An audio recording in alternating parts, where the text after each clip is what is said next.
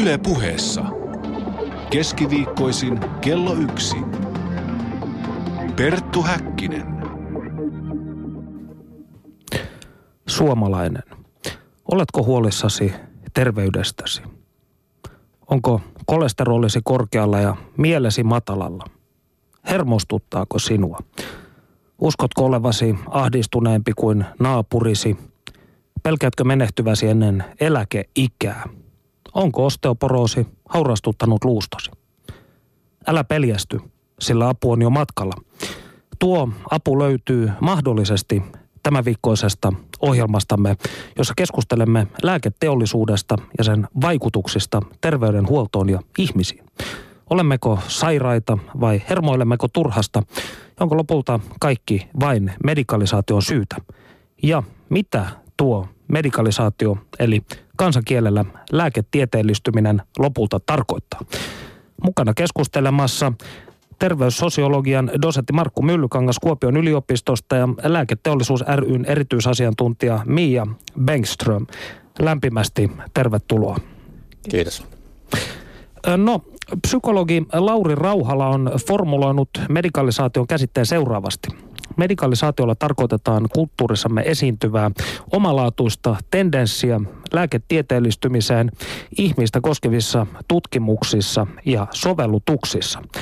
Filosofi Ilkka Niiniluoto on puolestaan todennut seuraavasti. Medikalisaatiossa laajennetaan sairauden käsitteen käyttöä kirjaimellisesti tai metaforisesti. Hienoja formulointeja, mutta Markku Myllykangas, mitä medikalisaatiolla arkielämän tasolla tarkoitetaan? No medikalisaatio on hyvin tämmöinen monivivahteinen ilmiö ja tota, ää, ensinnäkin Medikalisaatio tapa, tarkoittaa elämäntapahtumia ja poikkeavuuden lääketieteellistämistä. Jos mä otan esi- esimerkkiä, niin ajatellaan esimerkiksi lisääntymisestä. On tullut kaikki keinoalkuisesti, voidaan tehdä sitä. Ja sitten syntymä on kanssa hyvin pitkälle ja synnytykseen liittyvät asiat lääketieteellistetty. Eli synnyttämisestä on tehty sairaus ja äiti on tavallaan niin passiivinen potilas ja yhä useampi raskana oleva äiti on tavallaan niin kuin riskisynnyttäjä ja tota, ja tavallaan niin kuin äitiyspoliklinikon erikoissairaanhoidon käyttö tässä ö, yhteydessä on jatkuvasti lisääntynyt. Tosi osin tämä, tämä tota, on kyllä ihan, ihan perusteltua, mutta kyllä siinä on kysymys myös rahasta ja vallasta. No sitten tähän liittyy myös sitten kasvu, vanhuus, kuolema, ne on hyvin pitkälle medikalisoitu. Ää, tuossa Yhdysvalloissa oli takavuosina tämmöinen myytimenestys, tämmöinen kirja kuin Stop in the Clock, ää, jota mainostettiin iskulauseilla, että tiesitkö, että vanhuus on hoidettava sairaus. Ja sitten näihin elämäntapahtumien poikkeavuuteen kuuluu myös itsemurha, se on hyvin pitkälle medikalisoitu, kotiväkivalta, rikollisuus ja niin edelleen. Ja yleensä tämmöiset asiat on semmoisia, että kun ne on medikalisoitu, niin paluuta ei juurikaan ole. Mutta sitten on muutama esimerkki, jossa niin kuin tavallaan niin on tapahtunut tämmöinen demedikalisaatioilmiö ja se on homoseksuaalisuus, vielä joskus 70-luvun alussa niin homoseksuaalisuus oli sairaus, kunnes sitten Yhdysvaltain psykiatriyhdistys piti kokoustaa ja asiasta keskusteltiin ja ei päästy oikein yksimielisyyden, että mistä on kysymys. Ja sitten joku neropatti keksi, että äänestettiin ja sitten valtaosa näistä kokousedustajia oli sitä, että se ei ole sairaus. Sitten se poistettiin näistä sairausdiagnooseista ja se jäi siihen vain semmoisessa tapauksessa, jos henkilö ei ole suju tämän ominaisuuden kanssa.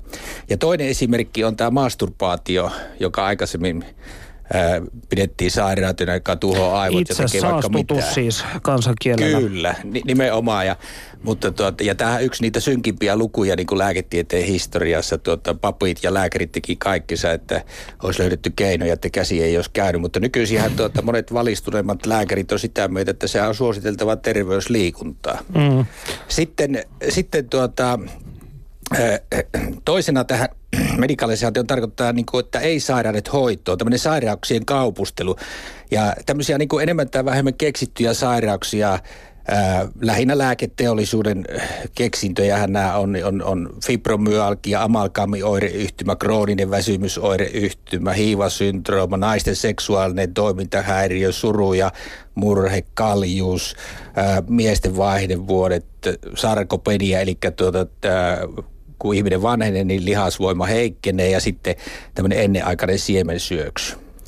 No. Ja ja sitten jos mä vielä jatkan tätä, kun tämä on niin laaja, niin tuota, sittenhän kuuluu tämä sairauden rajan vyörytys alaspäin. Eli jos ajatellaan kolesterolia ja verenpainetta, niin yhä terveempiä ja terveempiä ihmisiä pidetään niin kuin sairaina. Ja, tuota, ää, ja, ja sitten lievistä sairauksista tehdään, tehdään tuota, ää, vakavia. Se on yksi tämmöinen ilmenevis ää, muoto. Ja, ja sitten, tuota, äh, äh, sitten liiotellaan sairaiden lukumäärä, josta hyvä esimerkki on se, että ennen kuin Viagra tuli markkinoille näihin erektio-ongelmiin, niin, niin ylipäänsä niin kuin, äh, erektio-ongelmia pidettiin lääketieteellisen ongelma vain silloin, jos ne liittyy johonkin taustalla olevan biologiseen syyhyn. Ajatellaan diabetesta, eturahassyöpää, mutta kun Viagra tuli markkinoille, niin tota, Pfizer ilmoitti, että noin puolella yli 40-vuotiaista miehistä on ongelmia erektiosa ää, kanssa. Ja nämä on tämmöisiä tyypillisiä esimerkkejä niin kuin tästä medikalisaation ilmenemismuodosta. No mitä sitten itse heräsit tähän ilmiöön? Missä vaiheessa tämä todella mielestäsi tämä lumipallo lähti vyörymään, jos näin voidaan sanoa? No medikalisaatiota on varmasti ollut niin kauan kuin, kun lääkintääkin on ö, ollut, mutta kyllähän se niin kuin, ö, joskus tuossa muutamia vuosikymmeniä sitten niin on ruvennut todella niin kuin voimakkaasti tuota, paisumaan. Ja itse tämä imas mukaan heti, kun tuli aikana yliopistolle tota, hommi, niin en nyt tarkkaan muista, mihinkä tämä nyt liittyi, mutta kun luin näitä juttuja, niin se oli, se oli niin kuin suurin piirtein siinä. Ja, ja koko tämä yliopisto-ura ajan, niin tämä on pyörinyt mukana tämä, tämä medikalisaatioteema. No voisitko sitten sanoa, kun tässä viittasit myös siihen, että tällaiset ö, teemat kuten kotiväkivalta ja, tai rikollisuus ovat alistettu tämän käsitteen alle, niin onko medikalisaatiossa sinun mielestäsi kyse siitä, että kaikki negatiiviset ihmiselämään liittyvät asiat pyritään ö, lääketieteellistämään tai niputtamaan tällaisten hoidettavien sairauksien joukkoon? No ylipäätänsä semmoiset, jotka jollakin tavalla niin kuin poikkeaa siitä, siitä normista. Aika monethan ne on, niin kuin, että niihin liittyy jota, jollakin tämmöisiä kielteisiä ilmiöitä. No mitä haittaa sinun mielestäsi medikalisaatiosta on? No siitä on hirveän paljon, paljon haittaa. Ensinnäkin tota, sehän syö niin kuin terveydenhuollon aika, aina niukkoja resursseja. Eli tota, käytetään lääkkeitä ja muita hoitoja, tutkimuksia semmoisten ilmiöiden hoitamisiin, joihin kerta kaikkiaan ei pystytä niin kuin lääketieteen keinoin tota, vaikuttamaan. Sitten se vie valtavasti esimerkiksi niin kuin lääkäri työvoimaa. Me varmasti niin kuin ajatellaan, niin kukaan ei tarkkaan pysty sanomaan, mutta niin Suomessakin siis vähintään satojen lääkäreiden työpanos menee tähän, tähän, niin kuin tähän medikalisaatioon. Ja sitten se niin kuin, toisaalta niin kuin johtaa siihen, että tämä, niin kuin tämä kustannusvaikuttavuus täällä terveydenhuollossa, niin se koko ajan joutuu niin kuin tämmöiseen syöksykierteeseen ja tavallaan niin priorisoinnin tarve vaan niin kuin korostuu. Tämä, tämä on niin kuin rahaa ja kaikkien muiden terveydenhuollon resurssien niin kuin hukkaamista. No, olet polemisessa teoksessasi rahan raiskaama terveydenhuolto todennut seuraavasti. Terveyden ja sairauden raja on hämärtynyt ja sairaudesta heittomerkeissä on tullut normi. Mitä pitäisit oikeana sairautena niin sanotusti ja mitä vääränä? No, tai pseudosairautena?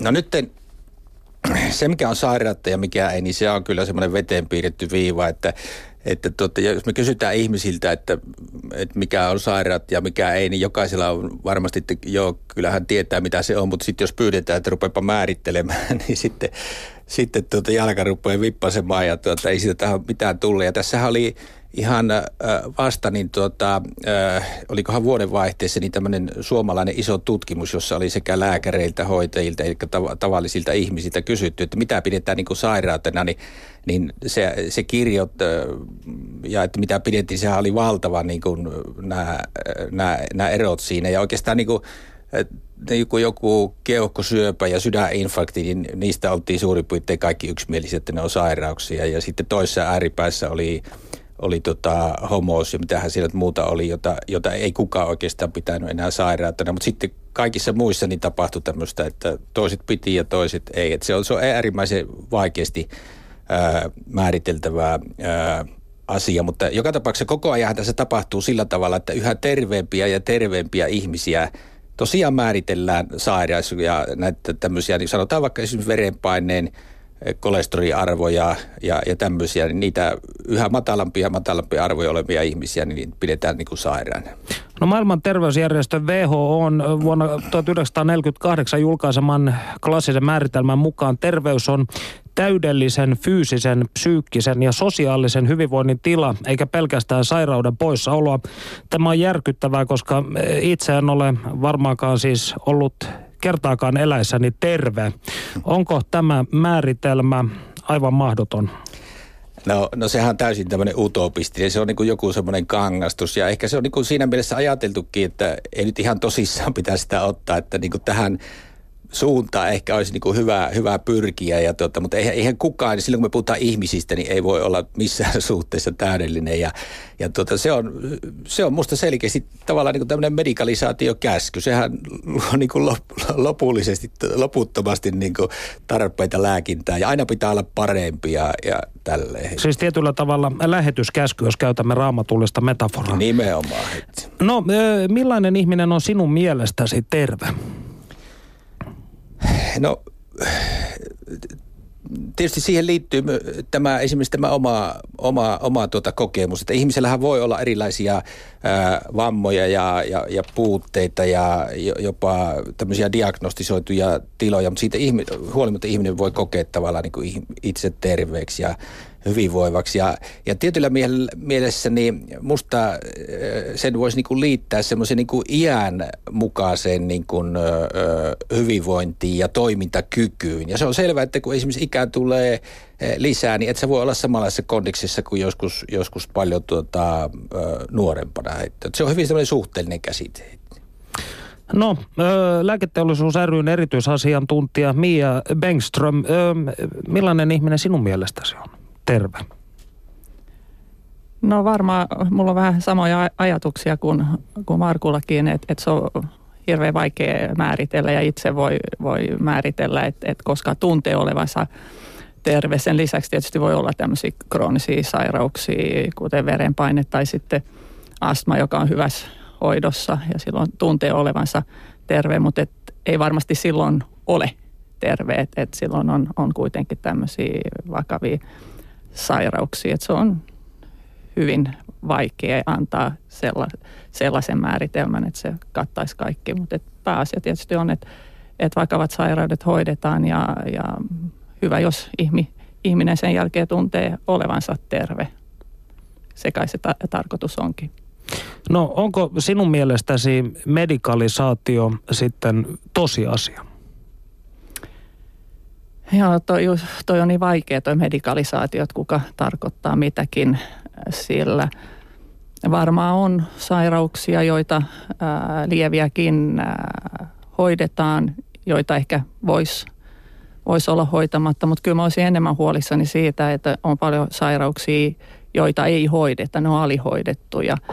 Niin, että ää, esimerkiksi suomalainen mies, niin, niin ää, saa kyllä olla kirve päässä ennen kuin lääkäri hakeutuu ja sekin on todennäköisesti sen jälkeen, kun vaimo on nalkuttanut puoli päivää. Että et, on paljon, paljon niin kuin tauteja, joita olisi aikaisemmin hoitaa, jolloin se ei kehittyisi niin pahaksi ja, ja sitten kun se kehittyy pahaksi, niin sen jälkeen se se hoitaminen on, on vaikeampaa, kalliimpaa ja, ja joskus tietysti liian myöhääkin. Että et sitten kun on, on tota, ruumisarkussa infarktin jälkeen, niin, niin sitten ei itse pääse enää itkemään sitä, että miksei hakeutunut aikaisemmin hoitoon. Että sehän nyt on tietysti se hoitosana siinä vähän, mutta et, et siihen olisi puututtu joko lääke, lääkemielessä tai sille, että olisi saanut vähän opastusta, että miten se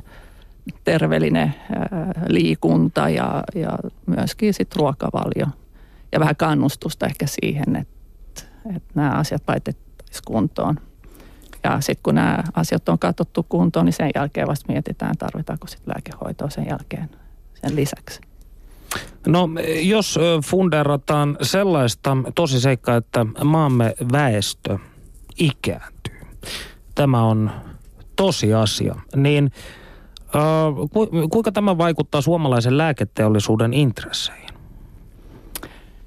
Ja no ikääntyminen varsinkin Suomessa, niin se on jo nyt tosiasia. Ja silloin tietysti se, että, että työssä käyvä väestö olisi mahdollisimman terve, pysyisi hyvin ja mielellään pitkään töissä, niin silloin tietysti sitä terveyttä pitää, siitä pitää huolehtia. Itse just taas tämä niin kuin terveet tavat ja, ja jos on sitten näitä kroonisia pitkäaikaisia sairauksia, niin ne pitää hoitaa niin, että ettei sitten tuu aivoinfarktia, sydäninfarktia tai muuta, joka sitten keskeyttää se myöskin tietysti mielenterveyden puolella, niin, niin sekin pitää hoitaa ajoissa niin, että ei joudu työkyvyttömyyseläkkeellä kolmekymppisenä, että se, se vasta sitten sen ihmisen kannalta on, on huono asia, mutta tietysti myöskin sitten yhteiskunnan kannalta, että yksi kantava voima on, on sieltä työkentältä pois.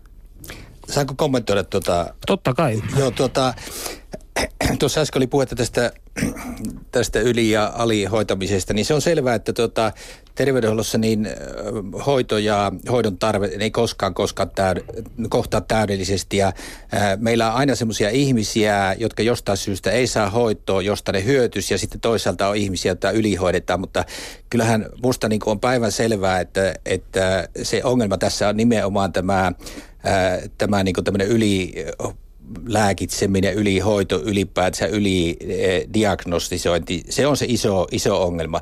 Ja sitten musta oli niinku aika jännä äh, kuulla, tuota, kun Mia lääketeollisuuden äh, edustajana puhuu tästä, että tuota, pitäisi liikunnasta ja kaikista, kaikista tämmöisistä, mutta kyllähän niin kuin, jos ajatellaan niin kuin lääketeollisuutta, niin tota, lääketeollisuuden äh, tarkoitus onhan nimenomaan myyä, myyä tuota pillereitä ja, ja vähän välittää näistä muista, muista tämmöisistä niin kuin käyttäytymiseen liittyvistä tekijöistä. Ja tässähän on tapahtunut koko ajan sillä tavalla, että jatkuvasti niin kuin on siirrytty lääkitsemään yhä terveempiä ja terveempiä ihmisiä tavallaan niin kuin ennaltaehkäisevästi.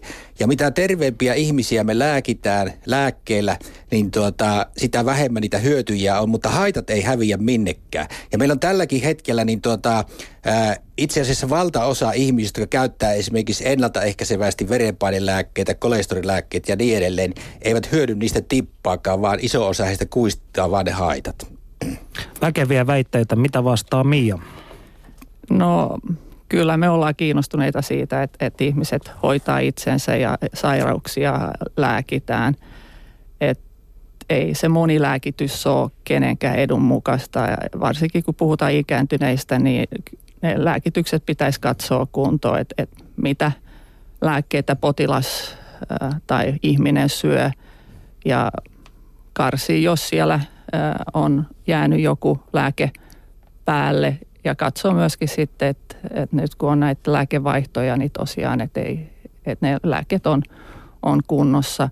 Kyllä meillä lääketeollisuus, meillä on ihan riittävästi sairaita ihmisiä, joita me voidaan lääkitä. Ei, ei meidän tarvita, tarvitse yrittää sen lisäksi saada ihmisiä syömään lisää suklaata niin, että, että voitaisiin saada lisää lääkkeitä myytyä. Että, että kyllä se lääke, lääketeollisuuden intressissä on, että, että syödään ne tarpeelliset lääkkeet ja tu, turhia pois. Sitten voi olla, että me ollaan eri mieltä siitä, että mitkä sairaudet on, on sairauksia. Että kyllä verenpaine on vakava sairaus, että, että sekä infarktit, että, siis aivoinfarktit, että sitten sydänkohtaukset, niin ei se ole mikään leikin asia. Ja mikä se paine nyt sit pitäisi olla siinä niin, että, että lääkitään, niin, niin siitä ei varmaan ole, ole yksimielisyyttä. Mutta se on ihan selvää, että verenpainetauti on tauti. Ja myöskin korkea kolesteroli, niin, niin se altistaa sitten sairauksille ja pitää hoitaa, mikä se taso on, niin, niin sitä mä en osaa sanoa. Tot, mä, mä oon täysin eri mieltä tästä, että tot joku korkea verenpaine tai, tai suurentunut seerumin kolesterolipitaisuus, ne olisi niin kuin tauteja. Verenpaine tauti ja tälleen. Tämähän niin kuin lääketeollisuus tietysti pyrkii näin tekemään ja puhumaan, koska se antaa ihmisille niin semmoisen pahemman kuvan, mistä on kysymys. Sekä korkea verenpaine että suuri seerumin kolesterolipitoisuus, ne on riskitekijöitä tai riskin osoittimia. Ja, Eli ja indikaattoreita, niin lää... niinkö? Anteeksi. Indikaattoreita. Kyllä, t- joo. Ja tuota, ja, ja, ja tuota, mutta että lääketeollisuus tietysti tykkää puhua niitä tauteina ja sairauksista, koska se, niin kuin, siinä on tämmöinen pelotteluvaikutus ja saa niin kuin, ihmiset käyttämään näitä lääkkeitä. Ja, ja näitähän koko ajan näitä, näitä rajoja laskettu, että tuota, mikä ylipäätään on niin kuin normaali tai epänormaali verenpaineen tai kolesterolin raja tai jossakin osteoporosissa. Ja, ja sitten milloin pitäisi ruveta lääkit, lääkittämään. Ja, ja kyllä me nyt pitää rehellisyyden nimissä muistaa, että jos me ajatellaan niin kuin lääke, lääkebisnestä, niin sehän on maailman kolmanneksi tuottavin äh, bisnes. Ja se vu- maailmanlaajuisesti yli 800 miljardia dollaria tänäkin vuonna menee siihen. Ja, ja tuota, lääketeollisuuden tarkoitus ei ole mitään muuta kuin tuottaa mahdollisimman suuret voitot osakkeenomistajille. Eli lääketeollisuus ei tippaakaan kiinnostunut sinällään niin kuin jostakin kansanterveydestä ja tämmöisistä, että, että syötäisiin niin kuin lääkkeitä, lääkkeitä tuota, tarpeen mukaan ja tälle. Ja tässä kun mainittiin nämä vannukset, niin esimerkiksi Fimeahan julkisti 2010 tämmöisen tutkimuksen, jossa tuota, oli 30, 350 tuota, tämmöistä lääkeainetta ja niiden yhdistelmää, niin sieltä löytyi melkein sata lääkettä, jotka vannukset käytti, käytti yleisesti, joita pitäisi nimenomaan välttää iäkkäillä heitti. Mitä sanoo Mia? Onko tämä Markun väkevä kritiikki niin asianmukaista? No se, että mikä nyt sitten määritellään taudiksi, niin päästään tähän samaan. Että et tietysti se, se mitä en, siis ennaltaehkäistään, on tietysti se infarkti, ja, ja, joka sitten usein johtaa ää, vammautumiseen tai, tai kuolemaan. Et jos nyt sitten halutaan, että se on ennaltaehkäisy, niin se sopii mulle, mulle vallan, vallan hyvin. Mutta silti se ei tarkoita sitä, että ei silloin sitä ennaltaehkäisevää lääkitystä tarvita. Se on enemmän sematiikkaa. Mutta silloin jos ihmisillä ei ole mitään, tuota, sanotaan esimerkiksi tämmöistä sydän- tai verisuonitautia, että tavallaan niin kuin lääkitään niin kuin sen, että on vähän korkein kohonneita näitä tuota, esimerkiksi verenpainetta kolesteroliarvoja, niin tuota, eikä puhutaan tämmöistä niin kuin,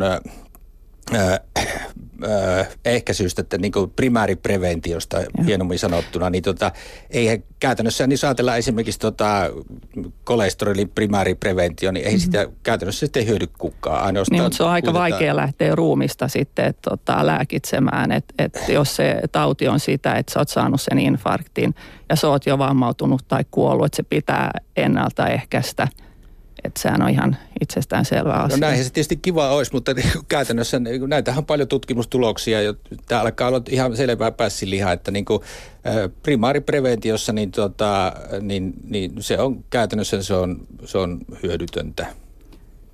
Se on, se on aivan typerä ää, tota, väite. Että tietysti ää, jos sydäninfarkti voi ennaltaehkäistä niin se pitää ennaltaehkäistä. Jos pitää ennaltaehkäistä silleen, että, että ei kehoteta ihmisiä syömään mahdollisimman paljon voita, kun tämä karppaus nyt on, on niin muotia. Ja, ja tota, jos sitä ei saada kuriin, niin kuin monella ei saada kuriin sillä, että että et on paino, paino ja ravinto ja liikunta kohillaan, niin silloin se pitää hoitaa lääkityksellä. Se on ihan, ihan selvä. Se, että et mikä se taso on, niin, niin sen lääkärit ja, ja tutkimuksella voidaan osoittaa, että mikä se oikea taso on. Ja Näissä näin tehdäänkin. Uusissa hoitosuosituksissahan tuota, on, on, on äh, tavallaan niin kuin, lähdetään siitä, että jos ajatellaan esimerkiksi statiineja ja, ja, ja, ja tälleen, niin valtimotautitapahtumien ehkäisyä, niin, niin jos, jos arvioidaan, että jos henkilöllä on 5 prosentin riski – kuolla valtimotaatiin kymmenessä vuodessa, niin tällä lääkäri voi suositella sitten tuota, statiinilääkitystä, siis kolesteria alentavaa lääkitystä. Mutta parhaimmillaankin tämmöisiä, jos just se 5 prosentin riski kuolla kymmenessä vuodessa valtimotautiin ja ruvetaan käyttämään näitä lääke, lääkkeitä, niin parhaimmillaan se vähentää 30 prosenttia, siis suhteellinen riskin vähenemä. E, eli käytännössä se tarkoittaa sitä, että kun sata ihmistä syö kymmenen vuotta statiinia, niin yksi näistä sadasta välttää valtimotautia kuoleman. Ja sitä ei tiedetä etukäteen eikä jälkikäteen, kuka se, se ää, on. Niin sun mielestä se on ihan ok sitten antaa se ihminen kuolla. Mun, mun mielestä se, se on aivan, aivan väärä. No, väärä tässä, lähet, tässä täytyy nyt tietysti tehdä sillä tavalla, että tapa. tuota, Ja nuo, useinhan nämä on, on ensinnäkin työikäisiä, jotkut jopa Suomessa kohtuullisen nuoria. Mulla on itse ollut korkea verenpaine alle 20 jo. Ja tota, se, että et, jos mulla olisi prosentti tai viiden prosentin riski kuolla kymmenes vuodessa, niin kyllä mä olisin siitä aika huolestunut. Ja sitten jos vielä yhteiskunnan lähtökohta olisi se, että antaa kuolla pois vaan, niin, niin aika huolestunut kyllä olisin. Tässähän tietysti pitää lähteä siitä, että ihmisille pitää niinku kertoa se, että minkälainen riski niillä on ja sitten se, että jos ne rupeaa käyttämään lääkkeitä, niin miten paljon se pienentää sitä riskiä. Mutta nyt jos ajatellaan esimerkiksi, mennään muutama Nimenomaan vuosi... nyt sä, sä äsken kerroit ja mun mielestä itse lääkkeen käyttäjänä niin ilman muuta käyttäisin. Joo. Ja, ja ri, toi mun mielestä kohtuullisen iso riski myöskin monessa niin, niin pienemmällä riskillä, niin niin varmaan moni haluaa valita. Ja sitten mä haluaisin sanoa sen, että, että lääketeollisuushan ei päätä, että kuka käyttää mitäkin lääkettä, että sen potilas ja lääkäri päättää keskenään. Ja, ja lääkkeestä pitää olla saatavilla informaatiota niin, että, että tänä päivänä kun kuitenkin melkein jokainen, jopa iäkkäämpi, niin Googlella tai jollain pystyy hakemaan sitä tietoa, niin se tieto pitää olla saatavilla, se pitää olla saatavilla suomen kielellä ja, ymmärrettävässä muodossa niin, että, että jokainen voi itse arvioida sitä ennen kuin menee lääkäriinkin, niin että siinä vaiheessa jo tietää, että, että haluuko, jos lääkäri sitä ehdottaa, niin haluuko sitä syödä vaikka eikö, niin että sen voi tehdä päätöksen yhdessä lääkärin kanssa – eikä niin, että, että, että otetaan se resepti ja sitten mietitään kotosalla, että te, mitä teen. Tässä on erittäin mielenkiintoinen asia, mihin tultiin, on se, mistä pitikin kysyä. Eli ö, tämä lääkäreiden ja lääketeollisuuden välinen suhde tai symbioosi, niin ö, voiko sanoa, että lääketeollisuudella on ote lääkärikuntaan? Mun mielestä ei voi, että et, näitähän nyt on ollut julkisuudessa, että kun lääketeollisuus on maksanut ää, lääkärille niin ja niin paljon joko niin kuin asiantuntijatehtävistä tai sitten tutkimuksesta, niin oli se nyt kumpi vaan, niin lääketeollisuus tietysti hyödyntää sitä osaamista, mitä maailmalla on ja tietysti mielellään myöskin sitä osaamista, mitä Suomessa on ja tietysti silloin, mitä parempi asiantuntija, niin sitä enemmän tietysti lääketeollisuus häntä hyödyntää. Mitä tulee sitten taas tutkimustoimintaan, niin on äärimmäisen tärkeää, että kaikki lääkkeet tutkitaan myöskin suomalaisilla potilailla. Silloin lääkäri saa hyvin varhaisessa vaiheessa jo tietoa siitä lääkkeestä. Hän näkee, että mitkä potilaat siitä hyötyy, ketkä saa ne haitat ja osaa sitten jatkossakin miettiä sitä, että, että kenelle hän sitä lääkettä määrää. Että se, että, että, että hän tekee sitä tutkimusta, niin se ei tarkoita sitä, että sen jälkeen hän määrää sitä kaikille. Voi olla, että sen jälkeen hän ei halua sitä käyttää ollenkaan. Silloin hän saa semmoisen hyvän kuvan siitä, siitä lääkkeestä ja silloin niin ne, ne olosuhteet on hallitut. Siinä on ne potilaat, jotka on näissä tutkimuksissa mukana, ne on hyvin valikoituja niin, että, että on helppo seurata sitä, että, että miten se tauti siitä tokenee. Mä vastaan, vastaan tähän, mutta mun pakko palata tähän vielä tähän kolesterolihommaan sikäli, että tuota, ää, eihän tavallinen ihminen, neille puhutaan näistä, niin kuin lääketeollisuus puhuu näistä suhteellisista riskeistä ja niiden alenemisista tämmöistä, niin kukaan tajua näistä höykäsen pölästä ja, tota, ja sen takia nämä asiat pitäisikin vääntää rautalangasta ja, ja sitähän lääketeollisuus ei nimenomaan tuota, no, tee. Eihän, eihän... koko ajan näillä näillä tuota, tilastotempuilla. Jos, jos muistat itsekin silloin, kun tuota, muutamia vuosia sitten niin kun, tuota, hintalautakunta ja Kela puuttu näihin kahden kalliimman tuota, ää, kolesterolilääkkeen, tuota, että niistä ei saanut tätä korvausta, niin valtava mainosrumpa aloitti, aloitti tuota Pfizer, jossa niin kuin isoissa, jokaisessa sanomalehdessä isoissa oli isoja mainoksia, joissa niin kuin annettiin ei, ymmärtää, että, että kun käyttää näitä ikinä niin- mainostaa niin, suoraan kuluttajassa, puhut ihan puppu. Hei, siis et, sieltä et, ei mainittu et, sitä, sitä lääkettä, ei. mutta kuka ei, kun siellä oli Pfizer ja puhuttiin kolesterolista ja näistä, niin sehän olikin tämmöistä ovellaan niin kuin tämmöistä niin, niin kuin kier, kiertämistä just sen takia, kun ei suoraan saa ihmisille mainostaa. Ja siellä annettiin semmoinen kuva ihmisille, että nyt kun sä käytät jotakin tämmöistä lääkettä, niin sitten sä et kuole tai sairastu. Ja sitähän se ei tee. Ja monessa tapauksessa vaan siirtää sitä vähän tuota, Lää, lääkärihän ne, ne tieteelliset lehdet no, lukee no niin, ja lääkäri osaa, niin. osaa sen, sen tota, arvioida. Et, et, kyllä mä sen äh, ostan, että et tavallinen ihminen ei ymmärrä noista suhteellisista riskeistä ja, ja näin varsinkin, jos ne on tieteellisistä julkaisusta – sitten kun sen yksinkertaistaa, niin silloin ehkä, ja sen vielä niin kuin havainnollistaa niin, että, että niin että tämä riski vastaa sitä, että, että sä kuolet liikenneonnettomuudessa tai tämä vastaa sitä, että, että salama, salama tappaa sut, niin silloin sen pystyy, haa, tämä suhteellisuus tarkoittaa tätä, että jos se antaa vain numerona, että yksi kymmenen mm. tuhanteen, yksi miljoonaa, niin ei kukaan ihminen, ei edes asiantuntija Ja ka- kansanvallistuksellisiin pointteihin tullaan ohjelman loppupäässä, mutta äh, palataan vielä tähän kysymykseen lääketeollisuuden ja lääkärien välisistä suhteesta tai symbioosista, niin onko tämä täysin hygienistä toimintaa sinun mielestäsi, Markku ei, ei missään tapauksessa. Ja tuota, sehän puppu, etteikö niin tämä, tämä tuota lääketeollisuuden lääkäreiden voitelu, etteikö se vaikuttaisi lääkäreihin. Ja lääkärit itsekin sen kiistää, mutta sitten kun katsotaan, että kun meillähän käytännössä tämä lääkäreiden jatko- ja täydelliskoulutus on jostain käsittämästä syystä lähes tyystin pantu lääkefirmojen harteille. Nyt kun esimerkiksi on tämmöinen koulutustilaisuus, joku lääkefirma on sen järjestänyt, niin sen jälkeen sen firman lääkkeet menee paljon paremmin kaupassa kuin sitä ää, ennen. Ja, tuota, ja nythän tässä oli takavuosina semmoinen kysely, että lääkäreitä kysyttiin, että tuota, että vaikuttaako tämä heihin, niin 80 prosenttia sanoi, että ei vaikuta minuun, mutta, mutta sitten toisaalta 80 prosenttia oli sitä, että kyllä se tuohon kollekaan vaikuttaa, että se on täysin vietävissä. Ja eihän lääketeollisuus panisi tämmöisiä rahoja, tuota, siis lääketeollisuus panee, ei arvioita noin kolme kertaa enemmän rahaa mainontaa, markkinointia ja lääkäreiden voiteluun kuin mitä tutkimukseen ei ja tuotekehittelyyn. Ja, ja ei ne tee sitä hyvää Eikä, hyvyyttään.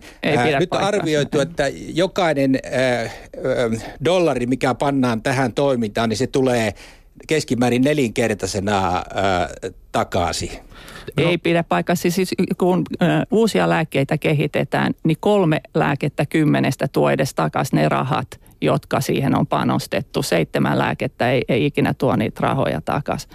Et, ja sitten tästä voite, voitelusta, niin, rahoja, niin, niin tota, on... se, että et jos ä, ä, lääkkeestä kerrotaan ä, ja siinä on tarkat säännöt, että, että niistä pitää kertoa, kertoa ne hyödyt ja, ja haitat, niin olisin kyllä aika huolestunut, jos lääkärit määräisi lääkkeitä ilman mitään tietoa. Kuka siitä lääkkeestä parhaiten tietää, niin tietysti lääketeollisuus, joka on tutkinut ja, Mutta tässä se ongelma onkin, kun ne, ne valikoi, mitä ne kertoo. Eli esimerkiksi kielteiset tulokset lakastaa käytännössä ää, ää, mato sä et, alle. Sä et saa myyntilupaa, jos, jos on niin, että et, se tuotte, tuotteen turvallisuus ja tehoprofiili ei, ei ole kunnossa. No otetaan esimerkki tämmöinen masennuslääke Paxil. Se sai myyntiluvan, ja tuota, ja, ja tuota, mutta kertoko lääketeollisuus, että tuota, sen piti tehdä yhdeksän tämmöistä kliinistä koesta, joista kahdessa se oli parempi kuin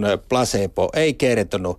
Ja, tuota, ja mistä johtuu sitten se, että tuota, jatkuvasti nämä lääkefirmat on, on tuota, oikeudessa. Esimerkiksi 2010 niin tuota, ää, Pfizer sai 2,6 kolmen miljardin Sä puhut dollarit, siitä, että mitä USAssa, USAssa sakot, markkinoidaan Nämä samat firmat pyörii lääkkeitä. täällä meilläkin, koska ne ma- lääkäreille markkinoivat tuottaa tämmöisen off-label tarkoitukseen neljä off eri Off-labeli ei voi äh, Suomessa markkinoida. Et siitä saa, saa sekä no tästä tuli nämä, lääketeollisuuden nämä tuota... oma, omalta organis- tämmöiseltä elimeltä sakkoja plus, että et viranomainen sakottaa. Et off-label käyttöä ei voi No siitähän tulikin nämä rapsut, kun ne niitä lääkäreille markkinoi tällä tavalla. Ja sitten muistat itsekin, että viime vuonna esimerkiksi GlaxoSmithKline sai äh, historian suurimmat kolmen miljardin dollarin niin no, sakot näistä väärinkäytöksistä. USAssa. Nämä on samat Eurooppa, firmat, samat lääkkeet, mitkä joo, pyörii mutta täällä meilläkin. siellä on aivan eri. Siellä saa mainostaa,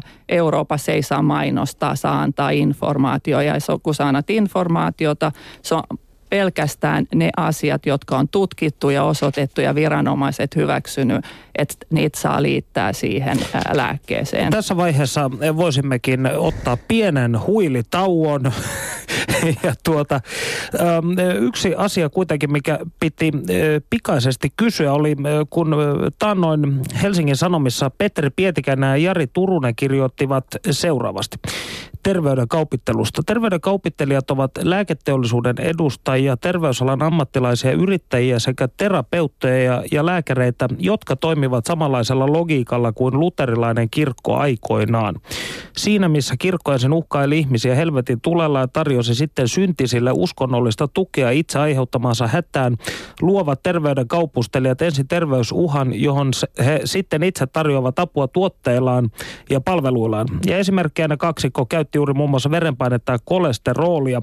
Mutta missä kulkee raja valistuksen ja pelottelun tai tällaisen ö, ö, pelottelulle perustuvan kaupanteon välillä? Mikä on hyväksyttävää tiedottamista ja mikä sitten on ei hyväksyttävää? No se tietysti pitäisi perustua semmoiseen tutkittuun tietoon, mutta niin jos ajatellaan esimerkiksi tuota, No, otetaan vaikka joku lääkärilehti tai Duodekim-lehti ja katsotaan sieltä näitä mainoksia nehän on puhtaasti mielikuvaa mainoksia. Ei niistä juurikaan saa tietoa niin kuin sen lääkkeen, lääkkeen ominaisuuksista ja tämmöisistä. Ja, ja, Siinä ja on kuvattu, nyt, että mihin tuota... on hyväksytty. Siinä on käyttöaihe ja lääkäri tietää, kun siinä on listattu ne, ne indikaatiot, eli käyttöaiheet, että mitä se tarkoittaa. Että jos ei-lääkäri ei ymmärrä, niin, niin se on juuri se syy, miksi niitä ei saa tavallisissa lehdissä, muun muassa Hesarissa mainostaa. Joo, ja nyt tuota, kannattaa muistaa se, että tuota, Ää, nythän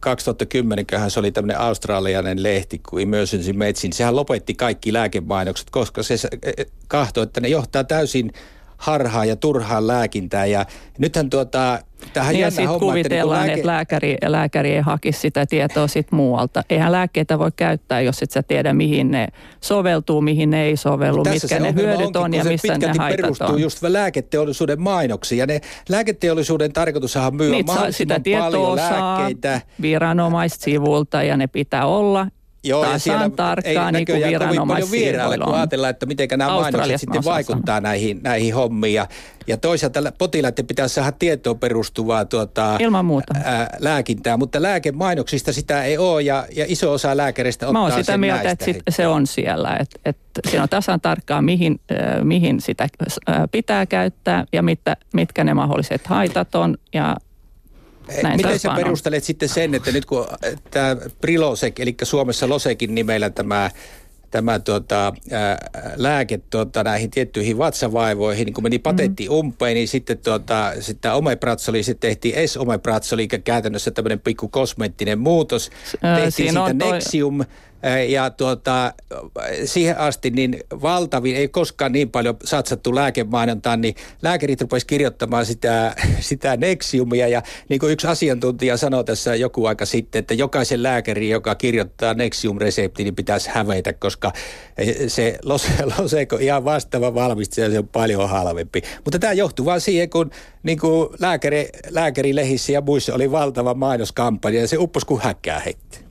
No en osaa ottaa yksittäiseen lääkkeeseen kantaa, mutta et, et, äh, Nexium oli, oli tota uusi patentoitu lääke, jossa äh, oli äh, se vaikuttava aine, kun toisessa o, o, oli niin kuin myöskin sen vaikuttavan aineen peilikuva.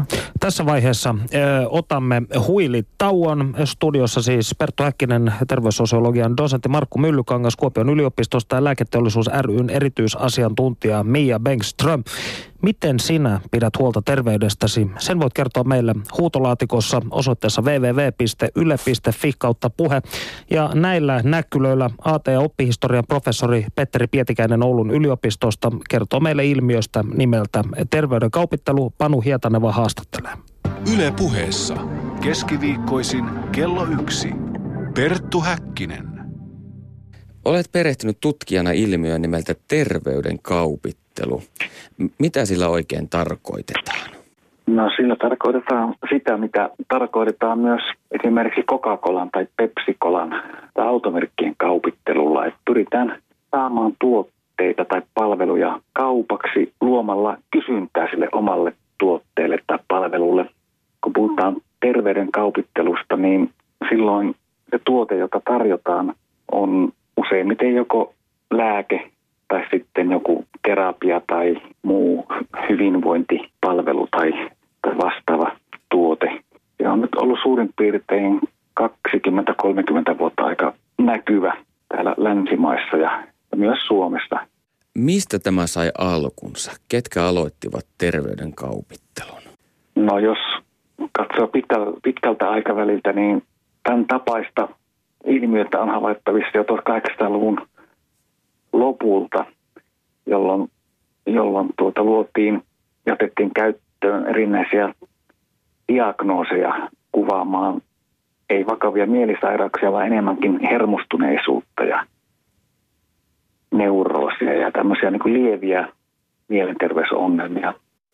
Mutta tämä oli suhteellisen pienimuotoista kuitenkin aina tuonne 1980-luvulle asti, jolloin lääkefirmat varsinkin alkoivat systemaattisemmin markkinoida omia tuotteitaan. Ei enää niin, että laitettiin, että olisi laitettu vain lääkemarkkinoille ja katsottu, että miten se lähtee myymään, vaan, vaan nimenomaan niin päin, että ryhdytään markkinoimaan jotakin mielenterveystä, terveysongelmaa, johon sitten tarjotaan tätä lääkettä lääkkeeksi ja avuksi ja hoidoksi. Ja tähän on vaikuttanut varsinkin Yhdysvalloissa, josta tämä ilmiö on, on lähtenyt liikkeelle ja se on kaikkein voimakkaan edelleen, niin se, että niin sanottuja reseptilääkkeitä saa markkinoilla suoraan kuluttajille, toisin kuin esimerkiksi Suomessa. Mitä kaikkea voidaan pitää konkreettisina esimerkkeinä terveyden kaupittelusta? Kaikkein tunnetuin esimerkki on depressio. Ja tällä en pyri mitenkään mitätöimään masennusta, enkä kiistämään, etteikö hyvin monella ihmisellä olisi masennusta ja kliinistä depressiota. Mutta, mutta tämä depression markkinointi lähti liikkeelle siitä ajatuksesta, että mahdollisimman moni, moni meistä kansalaisista tulisi, jos ei suorastaan tehdä masentuneeksi, niin ainakin tehdä tietoiseksi siitä, että tällainen mielenterveysongelma kuin depressio on olemassa. Tämä on se tyypillinen mekanismi, että sanoo tämän asian. Ei ole välttämättä suoraan niin kuin lääkefirmat esimerkiksi, vaan ne voi olla ää, tunnettuja psykiatreja ja muita lääkäreitä. Tällaiset niin kuin vaikutusvaltaiset lääkärit on olleet tärkeitä tämän sairaustietoisuuden levittämisessä, koska hyvin usein sitten muut lääkärit, samalla lääkärit, he ku- kuuntelee hyvin tarkkaan näitä johtavia tai muuten vahvassa asemassa olevia lääkäreitä. Ja sitten puolestaan media myöskin seuraa näitä, juuri näitä lääkäreitä enemmän ja, ja tähän käyvät siis median edustajat, toimittajat käy näissä alan konferensseissa ja he raportoivat, raportoivat sitten siitä, mitä on kerrottu uudesta terveysuhasta ja myös siitä, että mitä, miten tätä terveysuhkaa voi vähentää. Voiko terveyden kaupittelusta olla haittaa ihmisille? Siis muutakin kuin se, että kuluttajat menettävät rahansa. Joo, kyllä sitä voi olla haittaa sekä ihmiselle että yhteiskunnalle, että äh, yhteiskunnalle siksikin, että, että terveydenhoito, terveydenhuolto on aika kallista, että joku viime kädessä maksaa nämä näiden terveysongelmien aiheuttamat kulut. Että onko se sitten kansalainen itse tai sitten tukijärjestelmä, joka tapauksessa jonkun on maksettava. Ja se on sitten usein pois niiltä, siitä hoidosta, joka on tärkeämpää, eli perusterveydenhuoltoon voi sitten tulla vähemmän resursseja. Tämä on yksi, yksi ongelma.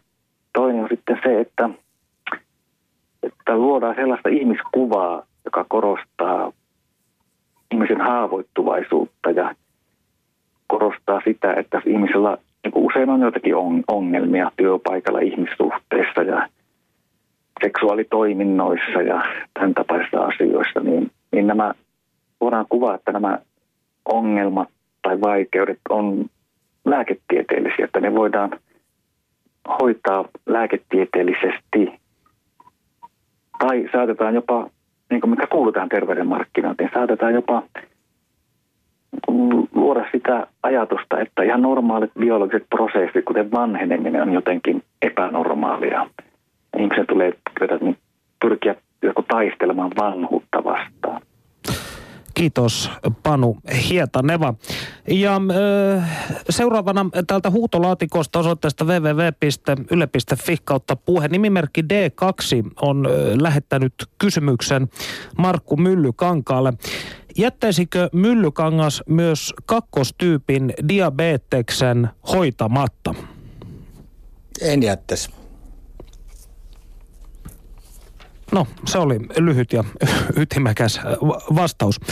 Eli jatketaan tästä aiheesta. Ja Markku Myllykangas, sinä olet todennut, että osteoporoosi on malliesimerkki medikalisaatioon liittyvästä turhasta sairauden markkinoinnista. Mitä tarkoitat?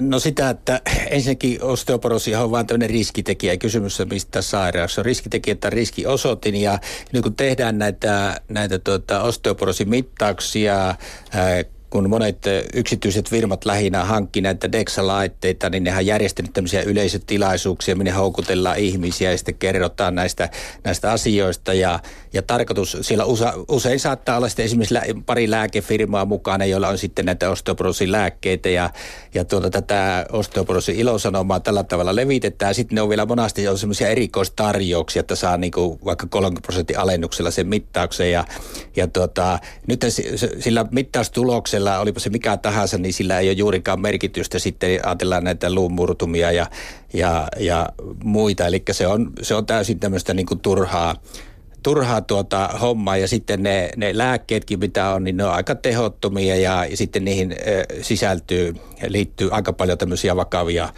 vakavia tuota, ö, sivu ö, vaikutuksia. Ja, ja, ja samalla tavalla tähän osteoporoosin kanssa liittyy, mitä oli äsken, minusta oli erinomainen juttu tästä masennuksesta. Tuota, ää, nythän lääkefirmat on rummuttanut jo pitkään tätä, tätä masennusta, miten se on mukaan hirveästi lisääntynyt. Ja tutkimuksen mukaan Suomessa esimerkiksi viimeisen 30 vuoden aikana, kun on sitä standardilla samalla tavalla mitattu, niin se ei ole muuttunut miksikään. Meillä on yhtä paljon tai vähän masentuneita kuin ennenkin. Tosi masennuslääkkeiden käyttö on, on tuota, varmaan 15 tota, kertastunut. Ja, ja, ja sitten tässä, tästä on minusta hyvä esimerkki tämmöistä, niinku, että niinku, kun ei voi suoraan näitä lääkkeitä tota, markkinoida tavallisille ihmisille, niin entistä enemmän niinku, näitä mainoksia piilotetaan niinku tämmöisiin lehtijuttuja. Että esimerkiksi joku aika sitten Helsingin Sanomissa oli tämmöisen toimittajan kirjoitus masennuslääkkeestä ja siinä kerrottiin, että masennusta ja sen lääkitsemistä pitkään tutkineen brittiprofessori Montgomery mielestä Suomessa ei käytetä tarpeeksi lääkkeitä masennuksen hoidossa, vaikka niiden syövien määrä onkin kasvanut nopeasti viime vuosina. Ja tota, ja, ja, tuota, ja tästä sai semmoisen kuvan tästä kirjoituksesta, oli kyseessä niin kuin vakavasti otettava tiedeuutinen, mutta se sitten, tuota, sitten lopussa paljastui se, että se oli ollut täällä tämmöisen lääkefirman kutsusta tämä kaveri. Eli se olikin vain medikalisaatiosta oli kysymys masennuslääkkeiden piilomarkkinoinnista. Ja toisaalta me tiedetään, että, että tämmöisessä niin kuin lievessä ja keskivaikeassa masennuksen masennuslääkkeet on, se on lähinnä placeboa. No just tämä, että et, et ei ole, ole mukamassa mitään hyötyä, niin kyllä Suomessa niin itsemurhat on, on laskenut ihan oleellisesti. Silti niin kuin tämä ympäristö, työympäristö, muutenkin elämä on paljon hektisempää ja, ja olisi voinut kuvitella, että, että se olisi pitänyt se olla... olla se no onhan se yksi yksi tekijä. Tietysti on monta, monta muutakin Se on ihan tekijät. revitty selitys, että se pystyisi sitä niin osoittamaan. No minä en, en ole, ole tässä sitä osoittamassakaan, vaan että et senhän osoitetaan näissä tutkimuksissa. Ää, ja se, että et vaikea masennus ja, ja se, että et, sä väität, että masennus on joku semmoinen luuloharha, niin sekin on, on, en on, on väittänyt. aika aika paha. Se, että, että missä vaiheessa sitten masennus on niin vaikea, että se pitäisi hoitaa ja, ja mikä se oikea kombinaatio sitten on lääkkeet ja terapia. Että siitä on ollut kans, kans tota paljon lehdissä nimenomaan sitä, että, että tarvitaan sekä terapia että, että lääkehoitoa niin, että että jotta se terapia olisi, olisi tehokas, niin, niin tarvitaan myös sitä biologista vaikutusta, eli niin, että se aivojen nämä biologiset lääkkeet saadaan semmoiselle tasolle, että se terapia sitten puree. Tässä vaiheessa haluaisin kysyäkin sinulta, Mia Bengström, mihin suuntaan tai mihin tutkimus kautta kehitysalaan lääketeollisuuden piirissä ollaan panostamassa resursseja tällä hetkellä Suomessa tai tutkimuksessa? No tässä on tietysti nyt kaksi, kaksi tämmöistä kokonaisuutta. Yksi on se, että, että mihin niin kuin ihan alusta saakka tehdään näitä lääkekeksintöjä ja toinen on sitten, että, että mihin niin kuin sairaustyyppiin, niin täällä tehdään sitten tämmöisiä kansainvälisiä lääketutkimuksia sit potilailla. Ja jos nyt aloitetaan noista tutkimuksista niin kuin potilailla, niin, niin ylivoimaisesti eniten on syöpälääkkeillä – ja, ja sitten seuraavaksi niin, niin sitten tämmöisiä keskushermosto, eli tämmöisiä niin kuin dementia, Alzheimer, Parkinson-tyyppisiä, MS-tauti, sen tyyppisiä lääkkeitä. Mutta toinen on sitten, jos katsoo niin kuin potilasmääriä, ei tutkimusmääriä, vaan potilasmääriä, niin silloin täällä tehdään ylivoimaisesti eniten tutkimuksia rokotteilla. että suomalaiset osallistuu hämmästyttävän hyvin näihin ja osa näistä lääkkeistä on niin kuin ehkä jopa suunnattu näihin kolmansiin maihin, että, että niin kuin ripulitautityyppisiä, jossa kehitysmaissa lapset kuolee Suomessa, niin, niin, niin se on tietysti ikävä, kun lapsi menee huonoon kuntoon, mutta et, et ei sentään kuole. Ja meillä on niin kuin parhaimmillaan ollut 85 000 ihmistä näissä tutkimuksissa vuosittain. Että se on semmoinen iso.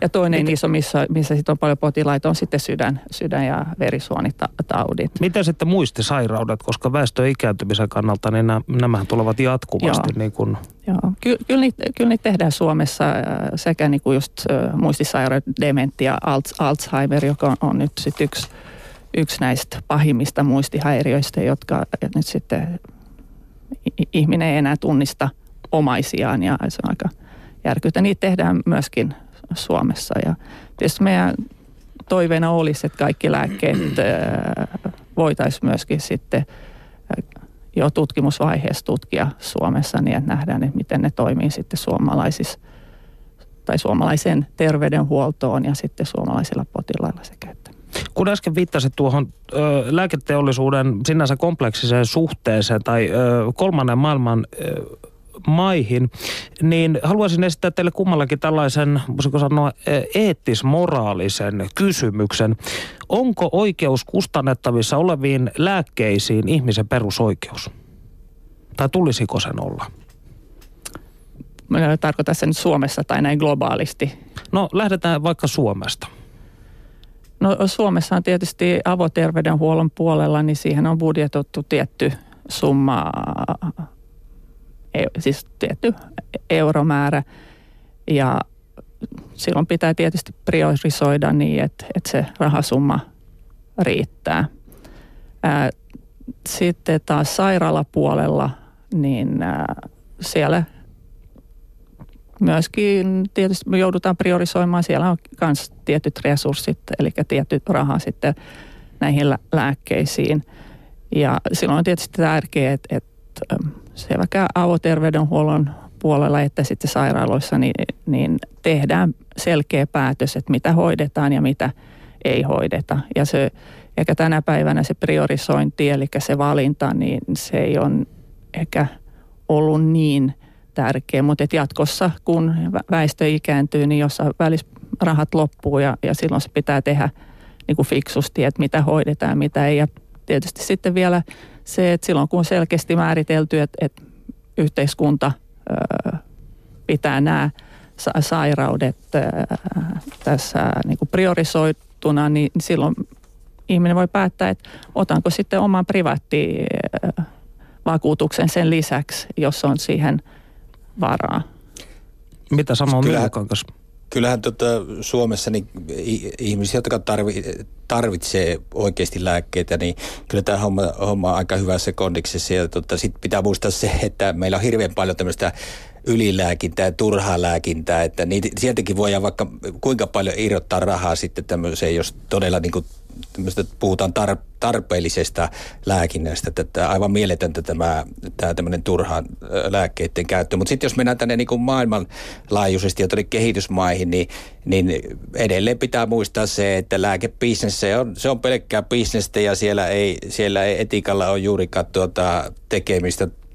Tarkoitus on takoa vaan mahdollisimman paljon voittoja ja sen takia niin kuin tehdään enemmän, enemmän niin kuin lääkkeitä tuota, näiden rikkaiden maiden tarpeisiin. Aina tulee uutta verenpainelääkettä ja uutta kolesterolilääkettä ja tuota, ei nämä niin kuin köyhien maiden ongelmat, ne ei lääketeollisuutta kyllä kiinnosta tippaakaan. Ja sieltähän on jopa no se, poistettu, se poistettu tuota, semmoisia tehokkaita ää, lääkkeitä, koska niillä ei ole varaa niin kuin ostaa sitä. Esimerkiksi hyvä esimerkki oli, aikana oli takavuosina, niin tappava unitauti oli ihan, ihan tuota kelpo lääke. Ei niillä ollut varaa ostaa niissä köyhissä maissa sitä. Sitten se veettiin pois ja jonkun ajan kuluttua ruvettiin Yhdysvalloissa myymään naisten karvojen, kasvojen karvotukseen. No tietysti se, että, että lääketeollisuus on, niin kuin sanakin jo sanoo, se on teollisuutta ja, ja eikä hyvän tekeväisyysjärjestö. Niin, Mutta se, että et, kyllähän, me, kyllähän me kehitetään paljon paljonkin lääkkeitä myöskin äh, kolmansiin maihin.